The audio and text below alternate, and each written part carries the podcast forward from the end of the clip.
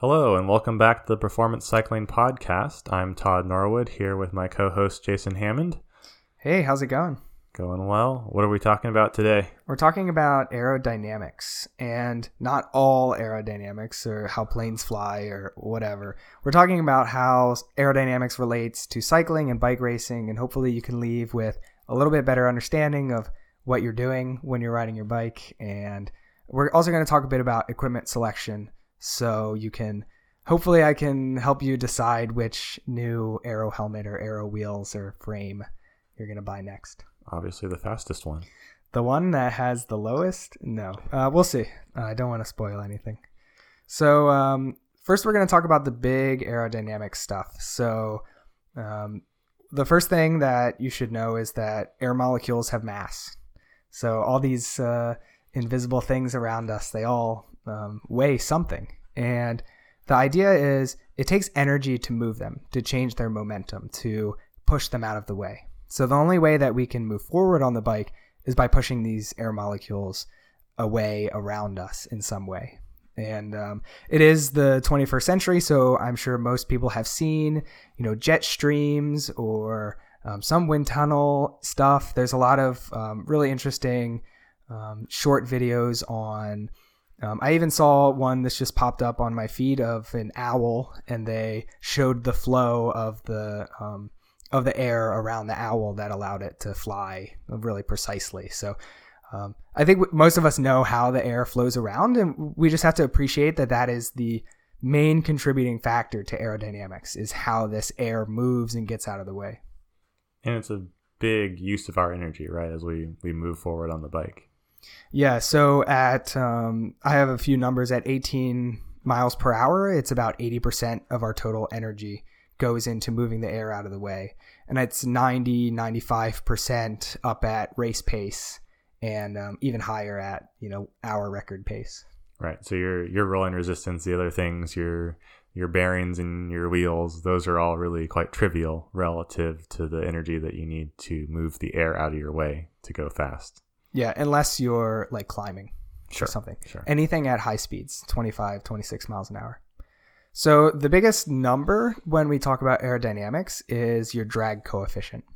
So this is a big indicator of how the air will move around you. So it's one number to try and describe how how you're going to move. So it's independent of surface area, it's independent of speed.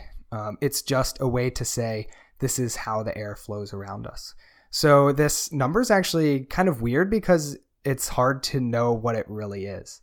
It can be calculated sometimes if you have a very generic shape like a cube or some airfoil or something, but most of the time it's experimentally derived, especially with cyclists. They just put you in the wind tunnel and they make you sit there for five minutes and then they get the data and they calculate what your uh, drag coefficient is. And so this is also the number that's commonly used when comparing different products. So some helmets will have higher drag coefficients, higher is worse. Lower drag coefficients means that it takes less energy to move the air around that object. So the drag drag force, that is the force that the drag is putting on you. So imagine um, some object is moving through the air the force that's pushing backwards on that object, that's the drag force. Drag force. And that's proportional to the drag coefficient, the square of the velocity, and the they call it the reference area, but the reference or frontal area. Usually, um, there's there was actually an app a few years ago that came out that measured the frontal area of cyclists. Do you remember? I, I think I remember seeing that. Yeah. Yeah, and so the very basically the the drag force um okay it's it's proportional to these you know drag coefficient velocity squared in your frontal area but this is just a way to describe the aerodynamics. Aerodynamics are really complicated and there's you know boundary layer stuff. We're going to try and at least mention a lot of these different things but this is just one equation to describe the amount of force of drag and um, if you want a really basic way to tell what your drag coefficient is, just look at the frontal area mm-hmm. um, and try and reduce that. And I mean, you can test this intuitively on your bike, right? If you're going on a flat surface and you're in your drops, presumably you're, you've reduced that frontal area. If you sit up off the bike, you, presumably you feel that increase in drag and certainly see a change in velocity if you don't change anything else. And so you can sort of intuit um, how dramatic of an effect this has. Yeah, and also that's why when you brake, you're supposed to lift your chest mm-hmm. a little bit. Um, and so there, we have drag force, and then the power, which you know for us is watts. the The power is proportional to force and velocity, and as a result, the relationship between the power production needed and the speed of the rider is cubic. So if you want to go twice as fast, you need eight times as much power. And I remember before I had a power meter, I would always try and go one mile per hour faster. And I just remember it being so difficult. And the reason is because, you know, you have to do so much more work once you start to get up, you know, towards your maximum mm-hmm. speed. And so just respecting that relationship. Yes, very very much nonlinear at this. You know, you really see it at the higher speeds trying to when you're trying to change speed. Yeah, and also it's a um, this is the same reason why professional cyclists can't just ride away from everyone else. Because if they try and ride one mile per hour faster and everyone's already going 30, it's really difficult. So, um, also in the, from the same equation, we have the fact that your drag coefficient, when you change that, it's also proportional to the cube root of velocity. So, when you reduce your drag by 27%, your velocity goes up by 3%. So we have to also, when we think about drag coefficients, we have to think about how much did our drag coefficient reduce? And then you take the cube root of that, and that's how much our speed will change. So you have to change your drag coefficient a lot to really get any sort of changes. So more uh, fluid dynamics stuff. So I had to crack out the old textbook for this one and uh, I wonder if they'll um, they'll ask for you know my engineering license back. Uh, you know, oh, we listen to your podcast. Uh, don't know if you're still allowed to have that thing. so, um, well, I'll try my best to summarize it. But um, so the one big idea is that when we see cyclists in a wind tunnel, they're not moving, and the air is moving around them. And the reason that we can do that, and that's a valid test, is because for an object in space that's not near any other objects, the speed that the object's moving through that medium is the same as if the object was static and the medium was moving. So it's all about the relative speed of the object and the the medium around it. And this is how a head or tailwind affects you, right? If you're right. riding 10 miles an hour into a 10 mile an hour headwind, you might as well be going 20 miles an hour as yeah, far and, as aerodynamics are concerned. Yeah. Um, but what's kind of confounding is that bikes have the ground nearby. So we aren't an object in space with nothing around it. We have the ground, and the ground can cause weird effects with, you know, there could be bushes that affect the wind. The the wind can bounce off the ground or it can come up off of it. So the flow, especially low down, is weird. It's not just this normal flow that mm. we'd expect. So uh, there are some people who argue that wind tunnel testing isn't, you know, almost isn't valid for cycling, and I think that's not true. There, there is, I think, plenty of evidence to say, you know, these are close enough or pretty good estimations of what it's like in the real world. And if you were to test in the real world versus in a wind tunnel, for those of you who are, are interested in aerodynamics testing, going to a track or a flat straight road and holding the same wattage in your different positions in your different equipment, all those things, that can also be a valid test of aerodynamics. And you just measure the the amount of time it takes to get to mm-hmm. you know the desired length or distance or whatever and um, comparing those numbers is just as useful as a wind tunnel so you don't have to pay the $3,000 an hour price for the wind tunnel. Um, the other thing that you should know with fluid dynamics is when you consider an object moving through a medium, the the molecules that are touching the object are going the same speed as the object. This is one of the key assumptions, and the big thing here is that um, basically, you know, the molecules are are in contact with the skin or the the object, and mm-hmm. then they there's you know it's sticky because there's these intermolecular forces, and the next layer up of molecules is moving a little bit. It's sliding along the first layer, and then the next layer up is also sliding, but a little bit faster. And as you move up in layers, eventually you get to the speed of the wind or the, the fluid. And this is called the boundary layer. So you have uh, an exponential curve up from zero up to the speed. And this curve is, these are the majority of the molecules that are consuming the energy from the rider. Mhm. And um, the idea is we want this boundary layer to be really smooth and nice and gentle because we don't want to move that many molecules. If we move a lot of molecules, that's a lot of energy. So we want to try and keep it nice, and that's a big overarching idea in aerodynamics: is keep everything smooth, flowing, nice, gentle, and um, yeah, when when the molecules slide past, that's the that's the big production of drag force. And uh, I guess I can say now as well that um, there are actually two types, two main types of drag force. So there's the frontal area, there's the molecules hitting the body, and then there's also the molecules sliding across the body. So if you're an engineer designing for aerodynamics, you have to consider both of those uh, separately or together and figure out how to you know minimize both. So it's not just that you want to minimize the frontal area; you also have to smooth out the molecules that are flowing around the, the body. So the two main types of flow that cyclists have to worry about, there's also I think like a supersonic flow or something. There's something at very high speeds that um, I think that we would probably wouldn't make it as humans at that speed. Um, well, remember there was the guy that did the skydive from whatever, and he did break the speed of sound. Huh.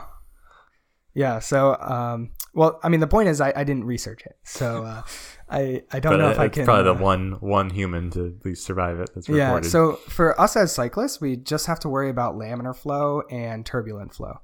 And so laminar flow is smooth, slow speed flow. So this stuff's really nice. It's gentle, um, and it, it's like if you're walking down the street, you would expect the air molecules to kind of just push around you. And you could, there are also videos of um, like someone is emptying their hydraulic fluid from a tank or from a um, from a piece of construction equipment, and then it creates this nice flow, and it's um, it looks cool, and you can see that it's it's um, very smooth. Mhm. And then the opposite to that is turbulent flow, and that's like if you turn a gallon of water upside down and it goes glug glug glug glug glug. That is, you know, it's ugly. It's there's a lot of motion in there, and there's a lot of energy that's not moving in the direction that we want to be moving in. And this turbulent flow also creates these things called wakes. And wakes are areas of negative pressure behind the body. So this is uh, like if you have an 18 wheeler, they have a very square back end. Mhm. And if you if the wind comes around them, the wind will curl into that space of the back end and that area of negative pressure. Um, this is actually relatively recently discovered, as in like not the 1700s. I think they only discovered this in the 1900s. That this negative pressure is just as detrimental as the forward pressure of the frontal area, and so that's why a lot of um, consumer cars have smoothed edges towards the back to try and make get rid of that negative pressure area. Well, and you'll see some of the trailers now have like a fairing Yeah. right on the back to try to control that a little bit. Yeah, so um, the squareness of an object in space is is really bad. And I remember one example we had um, in undergrad was for the same volume. No, it was for the same drag force. The volume of a streamlined object was you know pretty big, like baseball sized, and then a cube of the same drag force was maybe a quarter sized. And so the you know the point of the demonstration is it takes a quarter sized cube the, the same amount of force as a baseball sized um, you know streamlined object. So appreciating the fact that something that's been optimized for aerodynamics can really make a big difference on the drag force. So for cycling, for us as cyclists, I'm assuming that you're racing on the road 20, 25 miles an hour. And uh, in, in those situations, you're generally going to have turbulent flow. So the way that it would work on you is at the beginning, it would start as laminar flow on your front wheel or on your helmet or across your face. And it'll quickly turn into turbulent flow. And the idea is we want to keep it laminar as long as possible, and we don't want to, um, you know, induce turbulence when we don't have to. Um, but actually, there's some interesting research on laminar versus turbulent flow. So the area between the laminar flow and the turbulent flow, the transition can sometimes be really inefficient and kind of sloppy. And so if we actually have controlled turbulent flow, that can be faster than having laminar flow that turns into turbulent flow that's uncontrolled. So one way that they can control it is by, for example, if you have a sphere in space, you can put a, a wire on the leading edge of it, uh, maybe a third of the way along it, a circular wire, and it'll trip the air into turbulent flow, but it'll be a smooth turbulent flow relative to if you don't have anything, then it just goes crazy on the back end. And it actually has a lower drag force if you control it like that. And um, so, Todd, uh, what you know, what sports object uses the same so concept? this is why golf balls have dimples, right? Right. Is to to help control that. So, um, actually, the dimples are pretty interesting and complicated. So, yes, one thing is that they the dimples induce turbulent flow, and they also allow for a little bit of lift on the spinning golf ball. So, the big thing with the dimples is that the golf ball's spinning. So the fact that it's spinning, it needs a slightly different shape than what I described with the sphere. That's just translating. It can have a wire, and Mhm. because we know where the flow is going. But when the golf ball is rotating, you have to have a different shape. But it does, you know, basically the same thing of inducing this turbulent flow. And I think what's funny about that is um, there was a period where there were dimpled aero helmets. Yes, I remember that, and wheels for that matter, rims. Yeah, and um, the you know the big thing here is that dimples are for rotating objects. So it's the way that the flow moves around. So if you if you think of a rotating object and we know that the air on the object is static because that's our boundary layer assumption, then as it's rotating there's a difference in the the speed of the boundary layer if it's rotating because the different you know it's it's not um, it's not normal always so the dimples can help with that and and have a smooth turbulent flow but when it's on an aero helmet nobody's rotating their head while the you know while the helmet's going It's not not constantly, right? Like it may Yeah. you may turn your head to look one way or another, but you're not continually rotating your head. and and so I think it's funny because it's I guess it shows engineers who didn't really understand the science that well.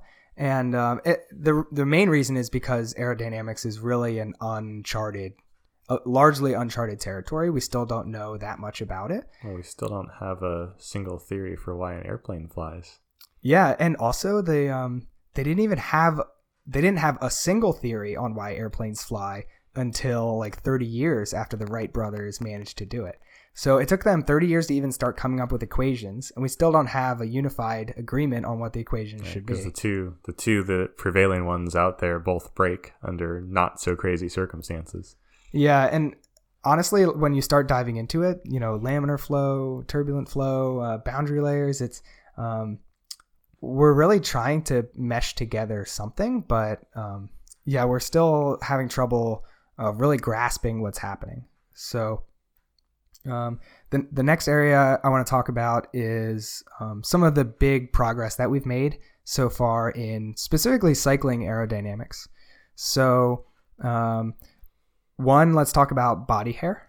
So, Specialized did a few body hair tests. They weren't the first people to do this, um, but they did a good job of publicizing it, at least. And the, you know, one of their videos, I guess I can include um, the the YouTube playlist in the uh, in the show notes, but they did, um, you know, they tested if a beard was significant. So one of their uh, employees who had a big, you know, lumberjack beard was wind tunnel tested, and then he shaved it all off, and then he, they tested him again, and it was there was like no difference, um, like you know, four watts or something. Some dedication for science to shave off your beard that you've been working on for a while. Yeah, it must have been like probably like a year or so of, of beard. Um, but so at least we now all know that the beard doesn't really matter. And who's um Geschke or um, who's the the pro rider who has like a really nice beard. I, I remember he won a tour stage a few years ago.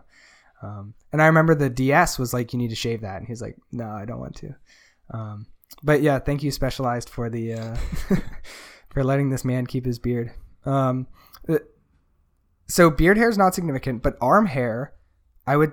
They decided it had a small effect. So over a 40k time trial, they said it was something like 22 seconds Oh, of improvement. And the reason for that is the air molecules didn't flow over the skin as well when there was hair in the way, which makes sense. It's so interesting that you know these very very thin pieces of hair cause issues with the molecules. You can, you know, almost describe this molecular interaction of the hair with, you know, the air molecules. well, I guess you know the, the molecules are small, the hairs are small. There's there's a lot of each of them, right? There's a lot of potential surface area there. Yeah, and so you know they're they're just interacting, and the energy that goes into it is not going into you moving forward. And then, uh, so also on this topic, I know a few people who shave their arms. Um, one of my collegiate teammates was really into it, and uh, I've actually done it a few times. It works. I mean, Well, sure, it's not a placebo. um, well, yeah, it's hard because yeah, like that's not the only thing you're gonna change, but it also helps with uh, cooling off too if you have that Yep. issue. So um, if you I don't know don't have a partner or uh, don't have issues shaving your arms, um, There's some- seconds. yeah, there's some uh, speed free speed for you. maybe well, it probably also depends on the length of your arms.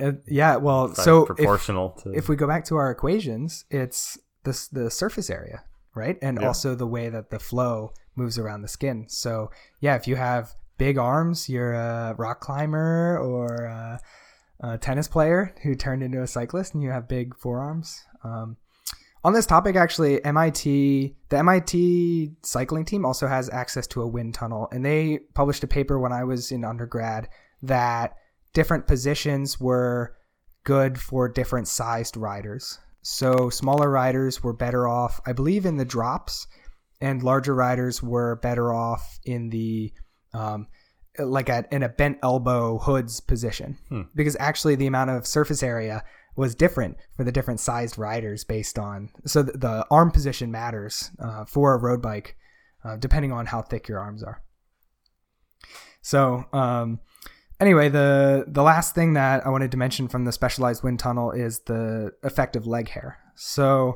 this is actually the the real one that we should mention so if you're listening and you don't shave your legs you should shave your legs twice the effect of arm hair. I yeah, I think two or it might even be like two and a half times more. And um, okay, so if you've been listening to my equation so far, so Todd, I want to hear you speculate as to why. Well, so I, I feel like you have your legs are longer than your arms and presumably more robust than your arms. So there's more surface area there. There's more there your legs are moving more, so they're going to create more churn, so more turbulent airflow around your legs. And imagine there's you know, also more hairs on your legs, right? There's more of more volume, so more opportunities for uh, frictional interaction. And if you know all of its cubic relationship, then yeah, that, that's my that's my explanation. Yeah, so actually you went more in depth than I had. I just had um, the lar- there's a larger surface area, especially for elite athletes. Um, even if you're a tiny rider, your legs, quads are still huge. Just, Um, and especially relative to your forearms Yeah, and the exposure, the angle of exposure of your forearms to the wind versus your your thighs to the wind. Right. So the the frontal area for your legs actually um, it can change up to twenty percent throughout the pedal stroke. So if you think about when you're you know your knees up, you don't up, have yeah. that much frontal area, and the knees down, you have a lot more. Yep. And um, I, I yeah, I believe I read one study that said there was a twenty percent change in aerodynamics of the legs throughout the pedal stroke, which just contributes to the uh, turbulence of the flow. I mean the the wind is really um, like compared to a car, a cyclist is so non-aerodynamic. Well, there's so many moving pieces that are exposed. Yeah, and all these little um like a wire or a, a thin cylinder is really not very aerodynamic. And so there was actually a period where they were trying to make flat um, brake cables and flat shifting cables to try and make it so that you know they were the frontal area was lower, but they would twist, and then Mm. now the frontal area was large because the Right, because that was portion worse. yeah. And so yeah, the flow and if you have if you don't have hidden cables, my most recent bike has hidden cables and that's something that a lot of aero bikes are doing. If you don't have hidden cables, yeah, your brake cables, your shifting cables are all uh, causing a turbulent flow right through your headset. hmm So yeah, uh, leg hair really important. Um, the other thing that about leg hair is the speed of your legs is actually greater than your speed as a rider. So when you're pedaling, you act they have additional velocity, especially at the foot, because when you're rolling around the pedal stroke, you you know your foot velocity is Yeah, your foot's traveling a large distance. yeah, so you know your foot's moving, but you're moving too. So the total velocity is higher than your velocity. So your your foot could be moving 30, 35 miles per hour net relative to the you know the air that's not moving. And so yeah, you're gonna get a lot of total speed and total air across your legs. And so then, in theory, cadence would have an effect, right? Like in theory, the higher your cadence, the more turbulence you're creating. Yeah, so I actually did the math on this. I think it's only three to five miles per hour at the ankle. Okay, so it's trivial. Yeah, well, five miles per hour. Um, Well, depends on. Are you saying like re- like between cadences or just the absolute so speed? at um, at 90 cadence, Okay. the absolute speed of the ankle relative to the bike is I think three and a half Okay. or four miles per hour. okay, so oh, I guess if you go up, yeah, but then relative to the speed you're traveling, if you go up to five miles an hour, it's not that big of a change. Yeah, well, it's 25 to 30 miles per hour, but um, you know you want that back if you if your legs aren't shaven. Yeah, You know? fair enough. Um, so yeah, uh, what did they say about shaving your legs? Don't do it the day before. There's like an old wives' tale that if you do it the day before, it it steals the energy. Like by shaving, you steal the energy from your legs. So I thought the hypothesis was like you were standing too much when you were doing it. Yeah, or like wasting whatever. your energy standing up. No, it's the old wives' tale actually. Um, Well, I think that was the genesis of it, though, Yeah. right? Yeah, yeah. You it is a bit of a production to shave your legs. So um, yeah, you do it a few days before, or if you just maintain it, just do it when it's time to do it. So um, let, next, we're going to talk about deep dish wheels. So this is also an area that has been um, attacked by marketing people, and uh, I, I actually did a report on um, aerodynamic wheels for undergrad, and um, yeah, so so we'll we'll talk about it, and then I will tell you my opinions. I don't want to ruin it, but um, so the the reason that deep dish wheels are fast is because they the shape of the rims controls the flow of the air around it. So it's funny because um, they they like to argue. The different wheel manufacturers like to argue with each other about the shape of their rims and oh, I don't think your shape's very good and oh, did you even test it with the wheel rotating or did you test it with the wheel not moving? And um, they really like to argue a lot about the you know the tests that, that were done and um, at the end of the day the the wind tunnel tests or the the track tests that are done should be really the only thing taken for granted is we did these five wheels and we did them all at 300 watts for five minutes and this is how far they went.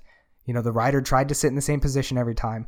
Those are the types of studies if you're looking at aerodynamics data that you should take. And don't worry about the marketing of like we've maximized the flow of the blah blah. Don't worry about that stuff. Just look at the raw results of a realistic and a good test.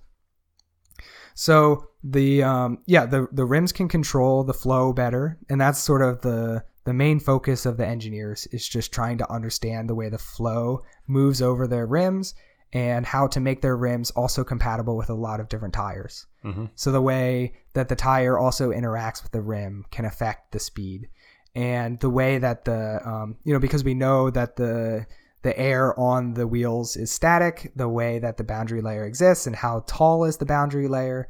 Um, all these things are um, focused to you know to minute by these engineers, and um, some have come up with even non non uniform rim shapes that you know change throughout the wheel. Mhm. Um, but for the most part, um, don't worry about all the specifics and just look at the Find, find the data. Yeah.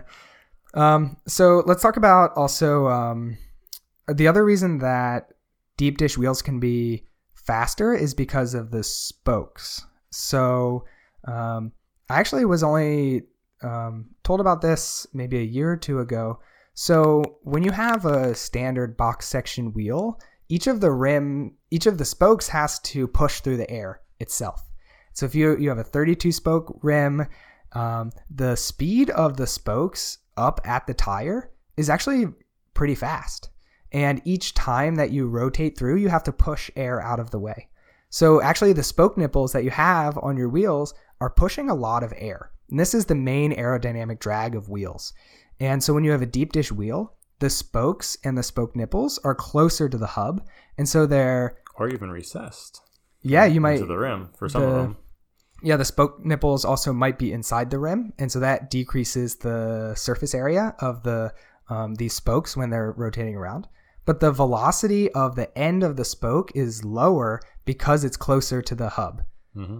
So it's not traveling as far. Yeah, the, per revolution, the, um, therefore the rotational speed may be the same, but the linear speed is lower yep. because they're closer to the center. So a big aerodynamic advantage of deep dish wheels is that you have less spoke and less fast spoke cutting through the air. And like you said, um, having recessed spoke nipples, although it's a, really a pain to maintain uh, these wheels, they are also faster because the um, the aerodynamics are better. So then this begs the question of is it better to have fewer spokes? And I think the logical answer would be most likely yes. Yeah, so from an aerodynamics perspective, if you have 18 spokes instead of 32 spokes and they're the same, you know, width, then yeah, you have only have 18 things pushing through the air instead of 32. And this is the main logic behind like a tri-spoke wheel or a what do they call the five spokes? I think they might just call them five spokes. Mavic has a track mm-hmm. five spoke. Um, it's finding the right balance between having enough spokes that your wheel doesn't explode. So rigid, yeah. Yeah. Well, um, so that's another point for a deep dish rim, right? With a shorter spoke is a stiffer spoke typically, so you can have fewer of them and end up with the same rigidity. Yeah, but actually, um, deep dish wheels are known not to be rigid because the carbon fiber is usually quite thin. And um, the way that they normally lay the carbon fiber is for um, axial. Basically, um, if you if you put weight directly down Compressor. on the tire, yep. you don't want the wheel to explode because that's the main loading. But side to side loading, they don't really put mu- as much emphasis in that. So a lot of riders, this is less of a problem now. The technology is getting better, but earlier deep dish wheels, they would flex a lot and you could hear them rubbing on the brakes when people had rim brakes. Um, and it was because the the engineers didn't focus on the um, the side to side loading as much as they did. It's just the compressive loading. So yeah, deep dish wheels uh, have some downsides. They can be fast though. Um, but yeah, the the big takeaway from my report was it's really complicated. I don't think the engineers know as much as they act like they know. And at the end of the day, you should just get the get the data, see which one's faster. I think a lot of their work is trying many different shapes, both using um, computational fluid dynamics and also using real world testing. And they just test a bajillion shapes. They see which ones come out on top and they try and describe a pattern. And if you want my opinion on deep dish wheels, go find the data, go pick one. Um, figure out which one is uh, has you have a club deal on as well. um, so another great study that was done by Flow Cycling. So um, if you guys don't know, Flow is a um, where I'm gonna like talk. I'm gonna say good things about them, but they don't sponsor us. I'm gonna say that. Um, they it was made by two mechanical engineers. I think they're brothers, and they um, they took kind of a different approach to um, deep dish wheels. They um, are generally cheaper than these other brands. And one of the big things they did was they, I think their the second generation Flow wheels was all CFD. They just did like a machine learning algorithm and said, you know, teach us to make aero wheels, and then they just made whatever came out of the algorithm, um, which is different. And they they ended up being pretty fast. I don't think the top, but um, you know, quite good and, and also quite cheap. But they did other experiments to help with their optimization of that algorithm. And um, one thing that they did was looking at the yaw angles of riders. So the yaw angle is the angle at which the wind hits the rider. So a zero degree yaw angle is getting hit in the face with Mhm. the wind, and 45 degrees is getting hit, you know, half to the side, and 90 is getting sh- hit straight, from the sidewind. side. Yep. And so they found that 50% of the time, your bike is between zero and five degrees yaw, and 80% of the time, the bike is between zero and 10 degrees yaw. So a lot of these aero tests, for example, you know, frames, helmets, they'll look at the the um, coefficient of drag and they'll look at it um, throughout the yaw angles. But what's deceptive is they'll do negative 20 to positive 20. And in reality, we only care about, you know, negative to 10 10, yeah. to positive 10. And um, usually they'll make it really wide if their uh, if their thing does better at wide yaw angles. So, for example, I remember the Shiv, the old generation Shiv, was really good in crosswinds. And so Specialized had like a really wide graph for the aerodynamics. And they were like, look at how fast it is in crosswinds. And it's like, yeah, but we know that 80% of the time you're from zero to 10. So unless you're climbing on this bike or, you know, because when you're climbing, your speed is lower. So Yeah. if you have a crosswind, the yaw is going to dramatically increase. But if you're doing anything flat and somewhat fast, the yaw angle is really going to be very close to zero. So keep that in mind when you're looking at uh, the aero data. And on that topic, um, there's a website called Aero Weenies, which unfortunately it seems like it hasn't been updated in a few years at this point, but um, they used to be kind of the go-to source, and they were a bit of a database for any published Aero data. Um, but I guess uh, it would be cool if we could find something that's has a little bit more modern um, tech. But there are people who collect the published Aero data, and a lot of manufacturers will publish their their findings relative to other equipment. And um, of course, everyone says that theirs is the fastest, or Well, Whatever. I mean, that's why you advertise, right? That's what Yeah. marketing's for. and so you have to conglomerate them all and figure out which one's you know actually correct. So the last thing we're going to talk about is um, the rider position. So, um, oh, so rider position and equipment. So um, first off, the rider position is 65 to 80 percent of the total drag force. So if that's just you know how many air molecules push off the human versus how many air molecules push off the bike, and 65 to 80 percent is the person, which makes sense because the bike's not that big. One, two, the bike is generally moving in the same direction as the wind. Yep. So the frontal area is really small, and uh, three, you know the what are we going to do about our chest as riders? Well, and our legs are moving, right? Like, Yeah. Yeah, our big quads and our chest are in the way. Um, so you just have to keep that in mind when you're looking at equipment. Equipment is at most 20%, you know, 20, 30%. including the bike, right? Like bike, Yeah. shoes, helmet, all those things are at best thirty percent. Wheels, Right. inclusive, yeah. So um, I actually found one paper that said you're only looking at like a 60 watt difference if you max out everything relative to you know a fine a, a, you know a normal helmet or a normal pair of shoes normal bike if you want to optimize Well, all so- of those things So you're talking like in context of a a time trial bike versus a road bike, or you're talking about like a, a an average normal time trial bike versus like a totally dialed time trial bike. Um, so this was actually road bikes Okay, but, so road um, bike. Okay. yeah it was Either a way. normal road bike to like a very fast like road bike. perfectly dialed, got all the stuff. yeah and, Okay. and that was at um that was at 31 miles per hour too Most of us don't ride that fast all the time. Yeah, so the the watts difference would be even lower Yep. yeah, at a lower speed. Significantly lower, right? Yeah. because of the nature of the equation. Yeah, so I mean, I want 60 more watts on my threshold. That is true, but that is optimizing everything. So you have to remember that you know, we're talking about like a normal frame that has no aerodynamics involved. We're talking about normal wheels that are, you know, 32 spoke boring wheels. We're talking about normal handlebars, normal helmets, normal, you know, no skin suit like you have your your club jersey on. Um, and the point here is that it's it's hard to actually get a lot of aerodynamic savings from your equipment.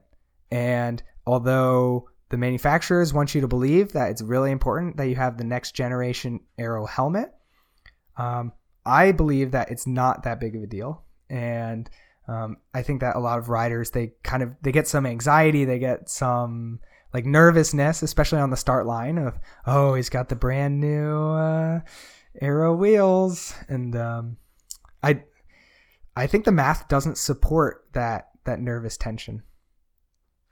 So my one example, and I will include this link as well. Um, so helmets, they make up two to eight percent of the total drag contribution for a rider, and the reason for that is they're at the leading edge. Mm-hmm. So they hit that laminar flow, and they're part of the process of turning it into turbulent flow. So everything at the front of your bike is going to be more important. So your front wheel, your handlebars, your gloves, your um, helmet. Those are going to be the most important things. Um, and actually, it's funny that you know everyone wants the rear disc. Your rear wheel doesn't really matter that much, um, especially not compared to the front wheel.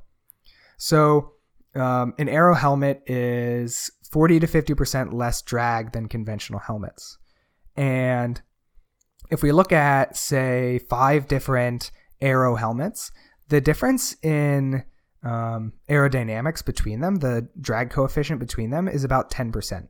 So um, the difference between you know a top tier aero helmet and a fine aero helmet is about 0.2 to 0.8 percent you know force difference once you you know calculate out the math so when my teammates talk about oh should i get the giro or should i get the specialized brand or you're talking about a 0.2 to 0.8% difference in force production.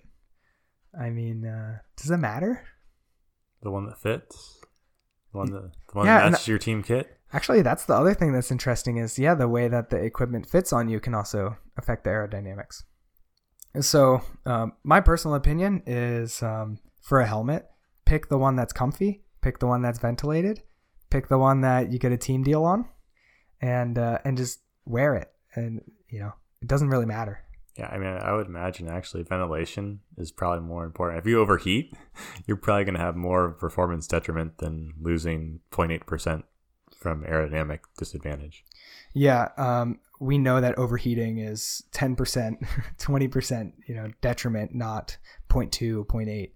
So, in terms of all of the um, potential equipment, okay, we're not going to go through all potential equipment, but um, sort of the big sweeping stuff. I would say for my recommendations, based on what I've looked into with aerodynamics, is for a frame, I think you should have an aero frame. Um, but I don't think that it needs to be anything more than just an aero frame. So uh, get one that's in the top five, maybe top 10. Um, but the difference between those is 5%, 10% between them. And like we just did with the helmets, the frame isn't even the leading edge, so it's less important. Um, you're going to be fine, but compared to a you know a box section frame, it's it's going to be significantly faster than that. So, um, Todd, I, I don't know if you have a different I, opinion. I'm a mountain biker. I have like 780 bars. You know, it's, mountain biking, the speeds are so much slower. It, it becomes okay. it becomes irrelevant, right? To to worry about aerodynamics, really. Um, downhill mountain biking is interesting because there is some like motion of like people wearing skin suits. So that that is they go fast enough that actually makes a difference. I think it's funny that a lot of like the Red Bull guys always wear baggy shirts, and uh, I don't know. It's like I guess you're saying that people are transitioning to. Uh, although some of it like you need to have armor underneath too, right? So armor and a skin suit, like uh, pad, the right padding. Um, Football players yourself. do that. Yeah, so it is it is interesting though because yeah at the speeds they travel, and it is actually a little bit faster to be in hmm. uh, a tighter fitting clothing. Huh, that's interesting. But I don't know if you if you're not confident. I think also for downhill mountain biking, you got to be confident. Oh yeah, they they're called shy shorts. The the baggy shorts that have a chamois in them. Yeah, because you're too shy to uh, wear the spandex. Um, so yeah, the next one is um, clothing. So yeah, you want tight fitting clothing. If we think about the way that the air is flowing through. Um, you know, we, we're worried about the sliding air, but we're also worried about the air hitting directly on. And one example of this is your baggy rain cape. Um, you know, the, the back of it pushing out. Yeah. Um, and I remember my the the I worked at a bike shop and the owner always made fun of people. He always said, "You going skydiving after this?" Um, because you know they would ride and the, the back would all billow out, and um, it is really actually really hard to find a rain jacket that doesn't do that. But um, putting in a little extra work that that can make a big difference. And just thinking about the way the air flows and the, if the air catches, um, how it's flowing around you. Um, at the end of the day, I think that if you're racing, you should be racing in a, a skin suit or a Sanremo. Is what I, I think that's what it was referred to before it became more popular. Um, a Sanremo is uh, like a skin suit with pockets, Mhm. so you can keep your food. Um, and another thing, don't have stuff hanging off your bike. Like some people like to ride with panniers all the time. You know, less performance oriented, but uh, that's a huge aerodynamic drag. And um, you might not have panniers, but you might have an extra satchel or bag, or even a little bag that you you know have on your handlebars or have on your frame or something. That can make a huge aerodynamic difference, um, especially if you're having trouble keeping up with your uh, your friends or teammates or whatever. Um, we already talked about helmets a bit. I would say only wear your helmet, your aero helmet for races. Um, and that's how you keep a helmet for three or four years.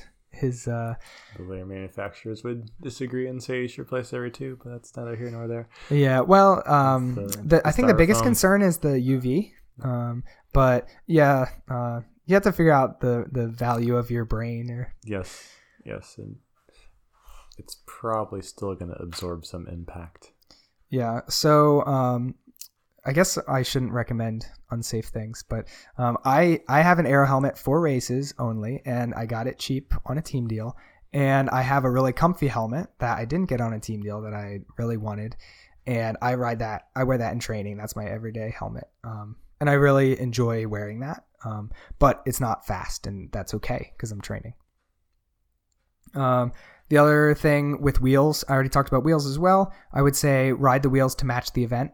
So if you're climbing, don't do deep dish. If it's going to be really fat, really flat and fast, then you need to have some deep wheels. Um, at the same time, if you don't want uh, eight wheels in your um, what, what do they call the um, where they keep horses? Stable. Yeah, if you don't want eight wheels in your stable, then you should just get a 50 millimeter or 45 millimeter deep rim. They tend to be light enough to be able to climb okay. And once you get past about 50, 55 millimeters, doesn't really make that much of a difference with your aerodynamics. Um, the other thing, remember the front wheel is really important because it's that leading edge. So, um, yeah, make sure that I guess if you had to pick one, one fancy wheel, you should pick your front wheel.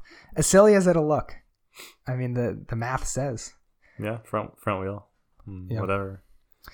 Um, But you you see that right? You see that in big races sometimes, where the riders got the big, bigger front wheel and then a, a lighter rear wheel.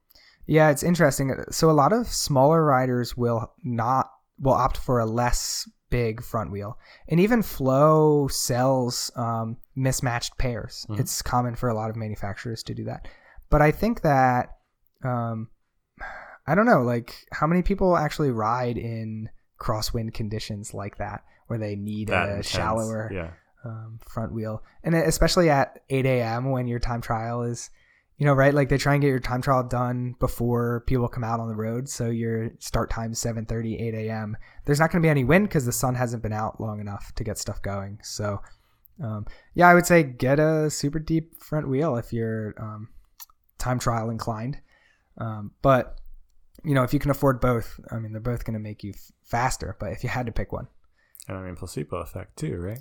yeah. At- so at the very minimum. You uh you actually mentioned this before the show. You have a bit of a um you're you're big on the placebo effect for Well, for, for for many things, but you know, we were talking about disc wheels and does doesn't matter, and uh, in our team in collegiate, we had like a, a couple sets of time trial wheels, and I I remember putting them on. And this is you know in college, I just had the road bike clipped on some aero bars, and then then borrow these wheels, and kind of riding along like, wow, these wheels are so fast, and then you know did, did the things like, Well, you know what? That that might have just been the fact that that rear wheel was so darn heavy, and it was conserving the energy, right? The conservation momentum just from the mass of the wheel.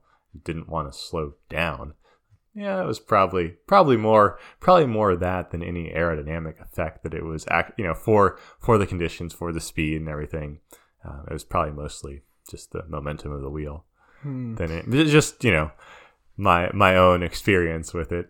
Yeah, no well, no data there. Other maybe you than just don't have that much power. Maybe that's, the problem. Yeah, I mean that was it. Not enough power that day. So the the the data says that you could get like a 90 per, 90 second benefit over a 40k, which is, you know, 90 seconds in an hour. If you have you go from like box wheels to um, these really nice wheels, which is funny because they, do they really account for also the hub, you know, changing and being better and more efficient? Sure. Um, do they? So, um, you know, in the best case scenario, you get 90 seconds. But if you have brand A's carbon fiber wheels and brand B's carbon fiber wheels, you're looking at like 20 seconds over an hour time trial. At most. Yeah. Right. And so none of us are doing an hour time trial. So you're looking at, you know, seven seconds for a 20 minute time trial, which, okay, that could be, it could be something, but how often do you practice your U turns? Because your U turns could cost you seven seconds if Easily. you if you brake way too early or can't get out of this, you know, you're in the wrong gear coming out and you you know your your legs get caught up or something. So I don't know, like deciding between which brand to buy, it doesn't matter. Um, I I think shoe covers though are, are actually pretty interesting. Um, there was a time actually our our mountain bike shoes still kind of ugly. Like there's a lot of mechanisms on the top of Uh, I them. mean, I guess there's fewer now that you have BOA. Yeah, think, so- right, that, I think that's cleaned up shoes quite a bit actually. Pre boa, there were all kinds of straps and you know in the way that ski, and- yeah, yeah. Um, ski boots are similarly like you gotta clip this thing and then clack that thing and then crank this thing and um, once you start to get a lot of plastic on the top there, you know a lot of air gets trapped and moved around and um, there was a time when you you could put on um, latex or cotton um, stretchy over socks and they really increased your speed. Um, but I think a lot of shoe manufacturers are really bringing down the contraptions, and you get less of a of a result. But um, the uh, what was the brand Velotoze is um, that's probably your cheapest option. Um, they, I mean, they don't last very long, and um, it's just a thin piece of It's latex. tougher, yeah. Yeah, um, you have to remember to talc them up, but um, yeah, it's like fifteen bucks, and you know, just remember to get them before your time trial, and uh, yeah, they'll do the trick. Yeah, doesn't doesn't have to be fancy. Yeah, and I actually sometimes will wear those in races too, um, and it's funny, like the you know it's so dry in California, everything will be dry, and then I'll take them off, and my socks will be soaking wet. Sure, because it's not exactly Yeah. breathable. Um, yeah, uh, latex doesn't breathe, by the way. Um, but yeah, so um, lots of interesting stuff. Hopefully, you have a better understanding of, um, you know, we don't just want to look at the data, we want to understand what's happening because then we can really make good decisions about our position, about, we'll have to have another episode on kind of the, the body portion of this or, Yes, and uh, and some we're gonna have to talk about drafting at some point too, because we yeah. like the anti aerodynamic part of biking, right? Like, Yeah, but in terms of you- not equipment stuff, yeah, um, it, equipment stuff, you know, you should be able to look at stuff and and pretty easily decide that looks fast, that doesn't, and understanding the way the air moves and um, how you expect it to move, that can uh, go a long way in helping you make good decisions on. Um, ways to be a little bit faster. But the big takeaway here is that you will only be a little bit faster. And I hope that you understand that your watts are the most important thing. You have to have the watts to stay in the race. But man, those five watts feel good when you can have them back and use them somewhere else. But those five watts are not going to be the difference between you getting dropped or not dropped. You know, they're they might be the difference between you sticking the attack or not. Maybe, probably not. But you know, realizing that there's so many things to get dialed, just pick a decent pair of wheels, pick a de- decent helmet, worry about your caffeine intake because that's going to be more important than either of those. Um, and you know, get your hydration and, and fueling down. You know, yeah, those are those are the things that are really going to move the needle, and the the aerodynamics is a nice side benefit, right? It's a nice nice little boost in your performance, but certainly not going to to win the day for you most of the time. Absolutely. So uh, yeah, I I think that's all I have. Awesome. I feel more well versed in aerodynamics. I feel like I, I dusted off a few equations from a physics class I took some time ago. Yeah. but all, all good. Um, so, as always, uh, if you enjoyed listening, please give us a like or review. Uh, give us any feedback. We're definitely open to that. And go ahead and share with your friends or colleagues or you know riding partners, whoever, whomever you see fit. And until next time, um, thanks for listening and keep the rubber side down.